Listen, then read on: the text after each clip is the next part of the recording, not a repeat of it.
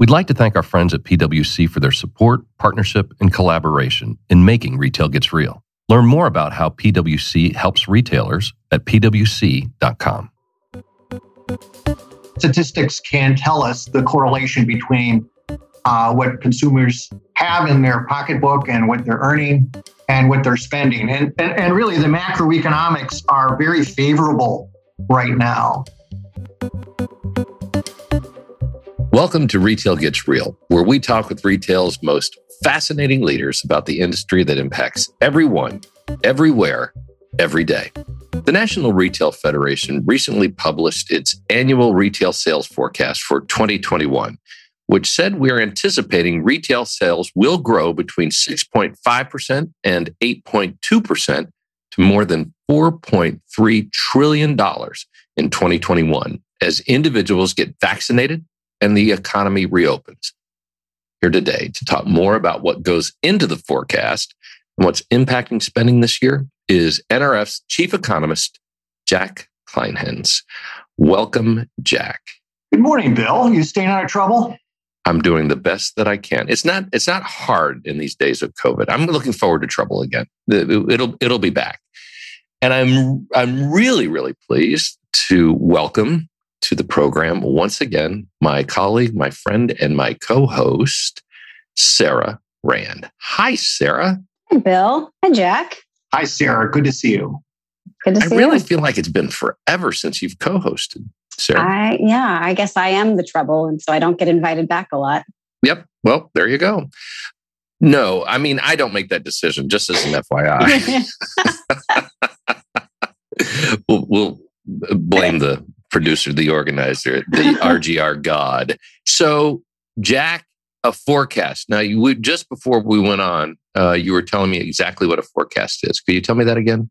Well, uh, it's a little bit of science through the modeling that we have. And then there's uh, a number of uh, assumptions or intuition that we have to make about the economy into the model. And then finally, uh, there's got to be a little bit of luck that it all works out. Yep. Do you have you ever? Uh, um, I'm sure that you're familiar with Mark Twain saying. Uh, why don't you share it with me, Bill? Because there is a lot of there, think, are a lot of sayings. I, I, think I say it every time we have you on, but um, Mark Twain said there's three types of lies: damn lies, damn lies, and statistics. So, with that in mind, let's talk about retail sales. I'm glad you're in such a good mood this morning. I'm always in a good mood, Jack. Um, so we uh, we had a, a press call recently. Tell us what you think the top lines are for 2021 and a little bit of the reasoning behind that. Sure. Well, let's just begin. You said statistics. And mm. what's very interesting to me is that it's all about the non economic forces of the new economy, and that is the coronavirus. And it's our hope that this vaccine and its availability can really propel the economy along with the current momentum. So, this is such a unique situation that we have found ourselves in. We went into a recession for a non economic force, and uh, we are in, I believe, a recovery. It is uh, interesting. Uh, I was just on a call with some of my colleagues. Uh, most of the colleagues believe that GDP, gross domestic product economic activity for 2021 will will have re, uh, rebounded back to where we left off a year ago.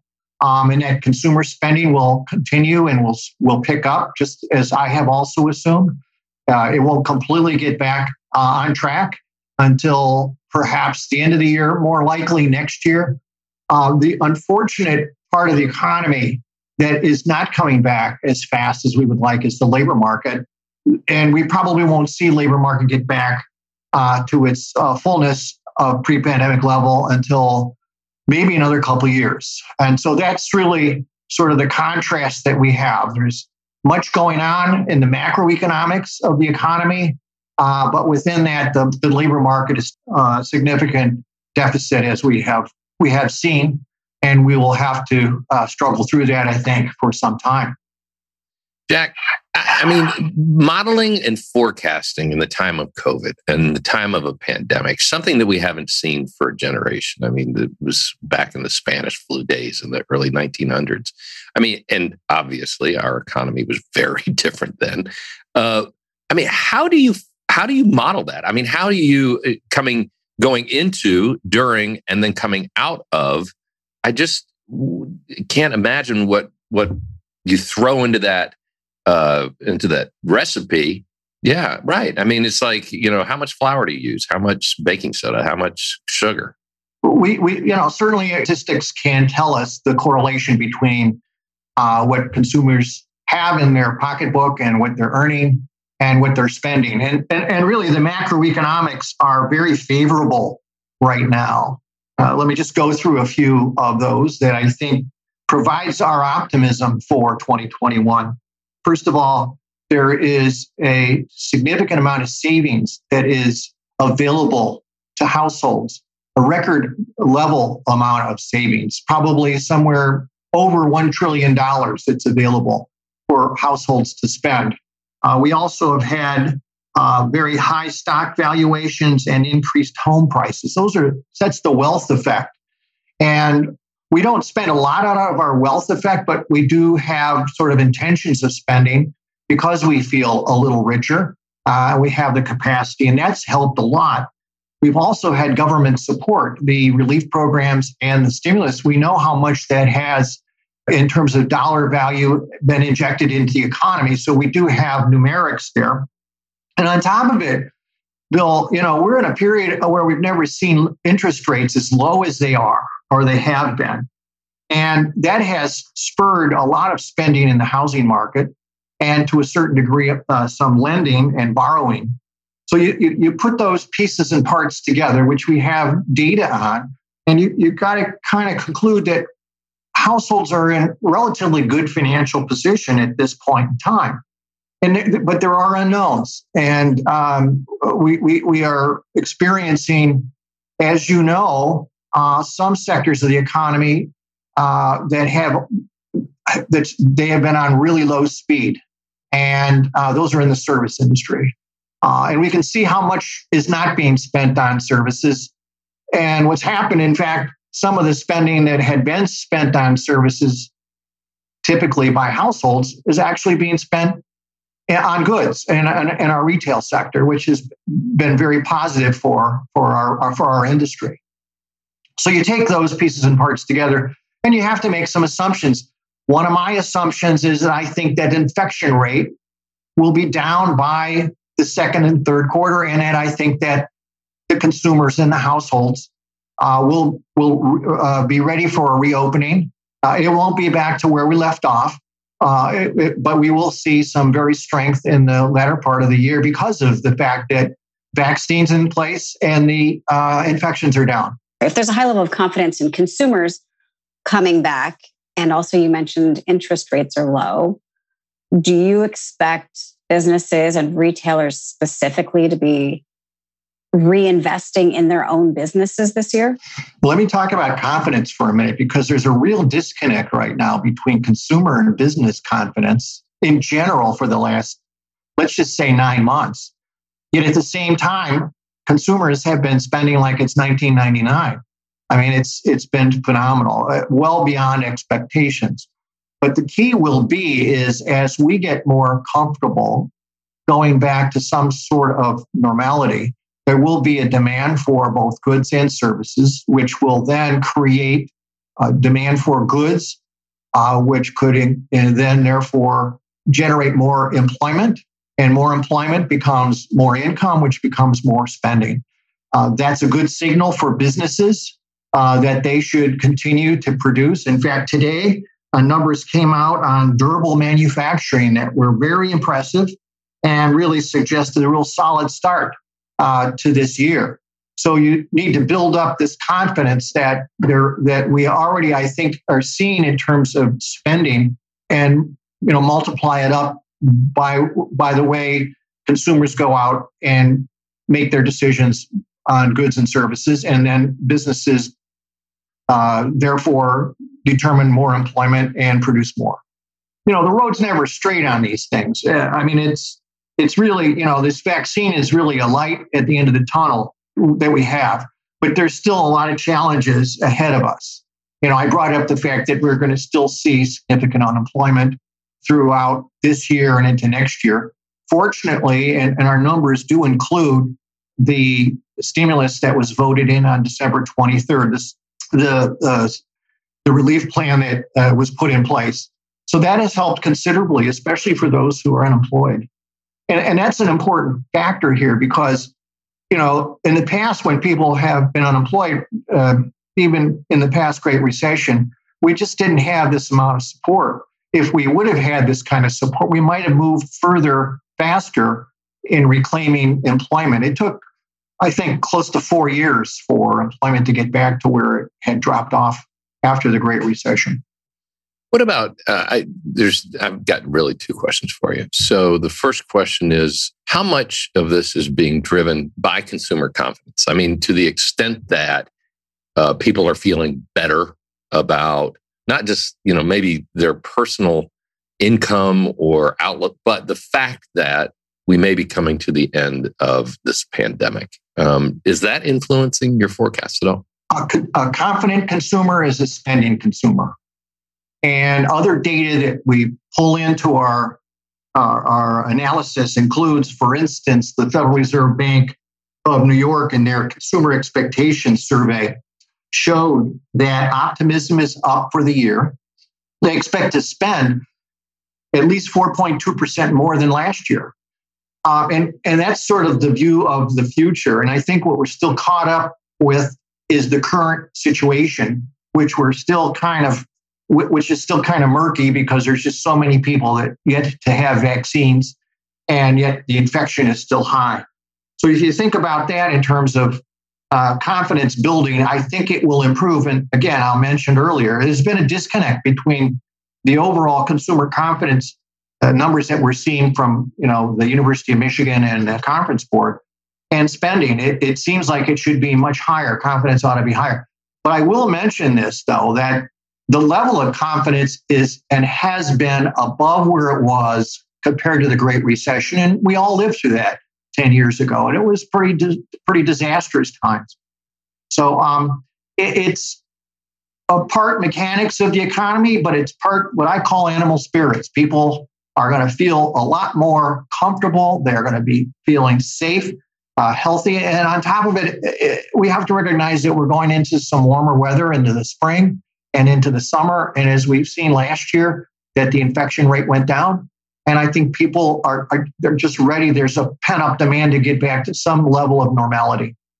Yeah, you know, I, I think that when you look back to the Great Recession, I mean, there was no end in sight. It was just kind of this uncertainty that just went on and on and on. And it was bad. You know, the headlines were bad, the job losses were bad, everything was bad. It, it was and, a devast- it was a yeah. devastating economy. Remember what it was all what it all came about was that we had the housing market blew up.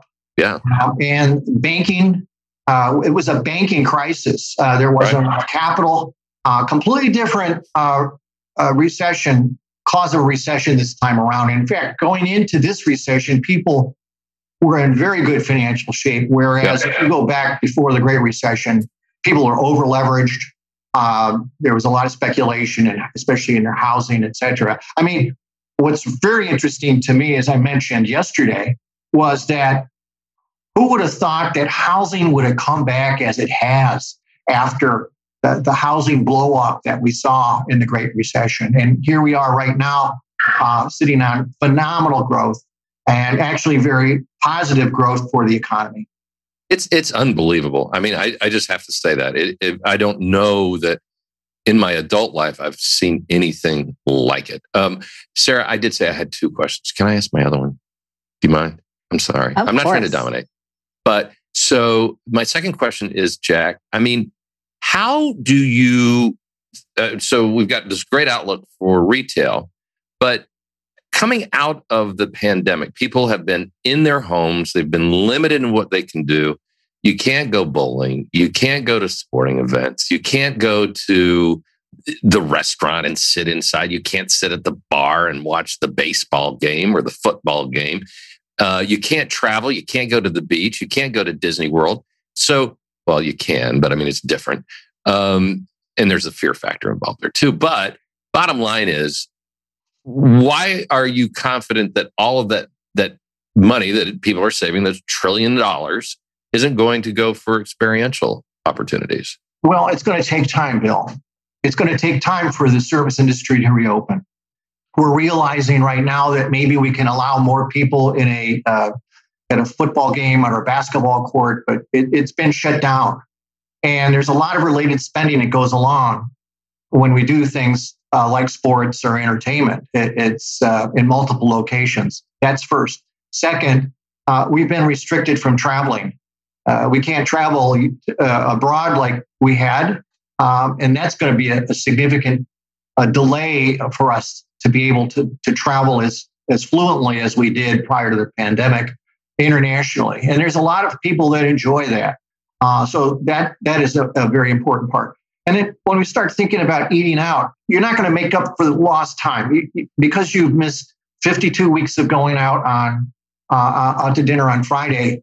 You're not going to double up in 2021 and make it 100 100 times. I mean, it just doesn't happen.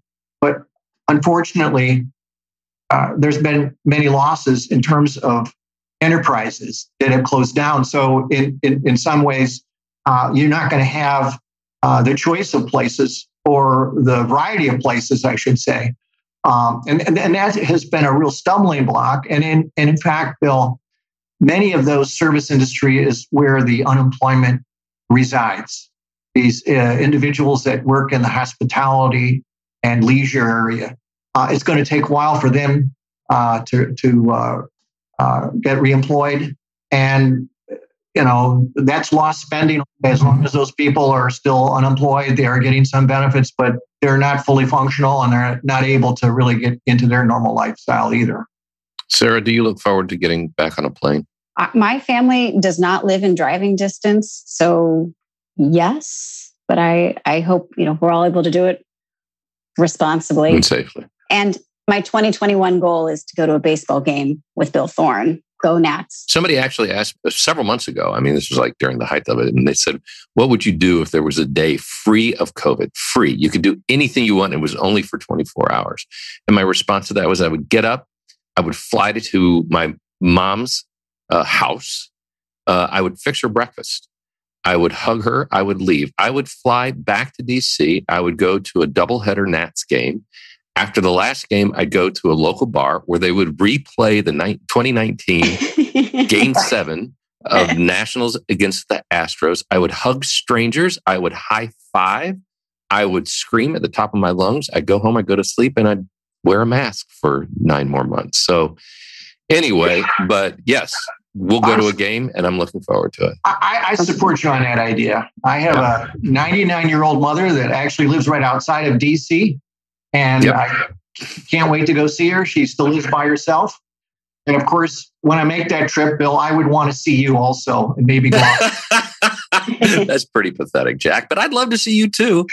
I really I would. I miss the travel. Actually, I enjoy. I, it's, uh, something I uh, uh, uh, I'm comfortable with because most of my travel is like to DC, New York, Chicago, St. Louis, Atlanta. So it's it's like one uh, you know part of a day not all not not extensive. I'm not really big on going to the west coast if i don't have to. I used to travel 85% of the time of my of, you know of, of a year. And uh, I, I just I, I hated it. And now i miss it. And i said that to my 94 soon to be 95 year old mother. Sorry mom i just gave you away. And she she was shocked. But but back to this comment we were making about the service industry business travel will be reduced and tourism travel will be reduced for some time. And that's going to impact these enterprises that are very dependent on, on, on, on, on both local use of restaurants and entertainment, et cetera. But there's a large amount of business travel, I think, that we're going to be uh, resizing going into the future. And that's going to take, uh, take a bit of a, uh, an adjustment for uh, communities who you know are dependent on on travel and tourism. Jack, I have a question about the range. So NRF forecasted 6.5 to 8.2% growth. Is that range primarily dependent on the vaccine rollout? Are there other factors that are unknown that are um, widening that range a little bit more than we're used to? Well, the uncertainty with the vaccine rollout is really the primary reason for it. I mean, we, we, we have really, there's no playbook. Uh, as Bill brought up early in this conversation, the last time we had a pandemic was over 100 years ago. We have never seen a non economic force like this shut down this economy. We've never seen any policy to the degree that we've undertaken. So it, it's, it, it, I don't want to say it's a crapshoot, but it is, you know, just we're, we're, we're, doing the best we can in some ways. And uh, although Bill thinks it's a crapshoot at times, uh, I'd like to think that there's uh, uh some sense of science. Uh, when I look back uh, at, at some past history, our six, we had 6.7% growth last year. We haven't seen 6% growth in oh, 15, 16 years. And that was back in 2004, 2005. So the fact that uh, we're at that level is not surprise to me because it's not a surprise to me because we expect the economy to grow so much faster. And back at that period of time, uh, GDP was growing at uh, what, uh, plus five percent, and unemployment was down to five percent. So it was a very strong economy. So we still have a lot of pent up demand, in my view, and with all this purchasing power, it, it's very reasonable. In fact, I have colleagues that are, are showing substantial increases um, uh, with their forecasts, uh, assuming you know that the timing of the vaccine uh, and the distribution is uh, phenomenal, and that the infection rate goes down it's all that's all goes back to where we started. That's the luck piece of it. I think it's not a crapshoot. Yes. It's just being a little bit lucky. We just hope that we're going to be lucky about everything moving together at the same time. I hope so too. So, Jack, I got the high sign. We have a, a short time left, and you have been on this program before, so this should come as zero surprise that we have a section of our program that we enjoy and we call rapid fire. One of our favorite segments on Retail Gets Real is Rapid Fire, thanks to our sponsor, PWC. Are you ready? Never ready for you, Bill, when it comes to this, but you know, I can well, make things up just as fast as you can. Oh, well, let's see if that's the case, Jack. Sarah, lead us off. Jack, what are you reading these days? You know, I just got a new David Silva book, um, The Order. I like his his uh, fiction. So I, I got it for Christmas. I haven't started it yet. Jack, pizza or hamburgers? Definitely pizza, sausage, mushrooms, and red onions. Red onions. Hmm. It's really excellent. It adds some flavor. You should try it sometime. Let's stick with the food theme. What is always in your refrigerator? Uh, what's always in my refrigerator certainly will be some type of uh, pasta sauce that I can whip up quickly and throw into some uh, pasta it's one of my fun things I like to do is to cook. So I'll make up a big batch of tomato sauce and have it ready to go. I remember that when you fly to DC to see your mom, we'll just let you run over to the condo, fix that, and then you can go see your mom and leave the leftovers for me. Absolutely. All right, Jack. So, uh, what's your go-to salad dressing? My go-to salad dressing is a lemon, uh, lemon, lemon and vinegar. Excuse me, one part lemon and two parts vinegar and uh, garlic with a little salt. This is making me hungry. We have to shift. Other than DC to see your mom, where would you like to travel next? Oh, my my my I was supposed to go to Germany last year.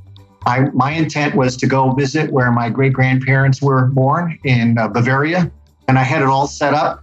Uh, that I was actually going to meet some of, um, uh, fortunately, some of my relatives that there's been no connection with for probably 100 years, but I had a, a, a, intermediary that was helping me along. So that's where I'm going first. All right, Sarah, close us out. Go ahead. All right, Jack. Tell me what your first job was. My very first job was being a paperboy. I delivered the Lorain Journal in Lorain, Ohio, and when I was like in seventh and eighth grade. Very cool.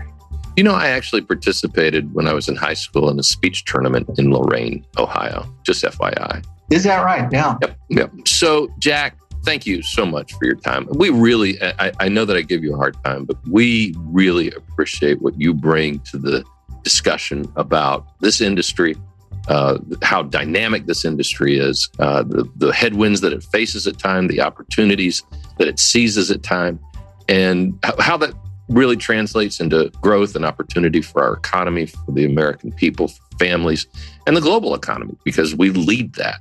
So thank you for everything that you do for us. Well, Bill, I like to share with you, and I think it's been a, a fun time. I'm actually uh, going on 11 years uh, with the National Retail Federation in July, which is just seems like a, uh, a simple light switch that's just gone off and on real quick. It's uh, been uh, very enjoyable, and I, I really enjoy being a part of the team. 11 years, and you think of what how how retail has changed in 11 oh, years. I mean, you, in 11 months. I mean, that's that's the way you can actually, you know, even define it. So, if you want to learn more about the NRF annual forecast for 2021, please visit our website at nrf.com. And Sarah, thank you once again for co hosting Retail Gets Real. Oh, thank you for putting up with me and all my trouble today. It's good to see you, Jack. I didn't know you, you were in trouble, really. and thank you all for listening to another episode of Retail Gets Real. You can find more information about today's discussion and more at retailgetsreal.com. And please send your feedback and episode ideas to podcast at nrf.com. During this time of a pandemic, we close with just asking a simple thing. Please be safe, stay well. We look forward to seeing you next time. Thanks again for listening. Until then.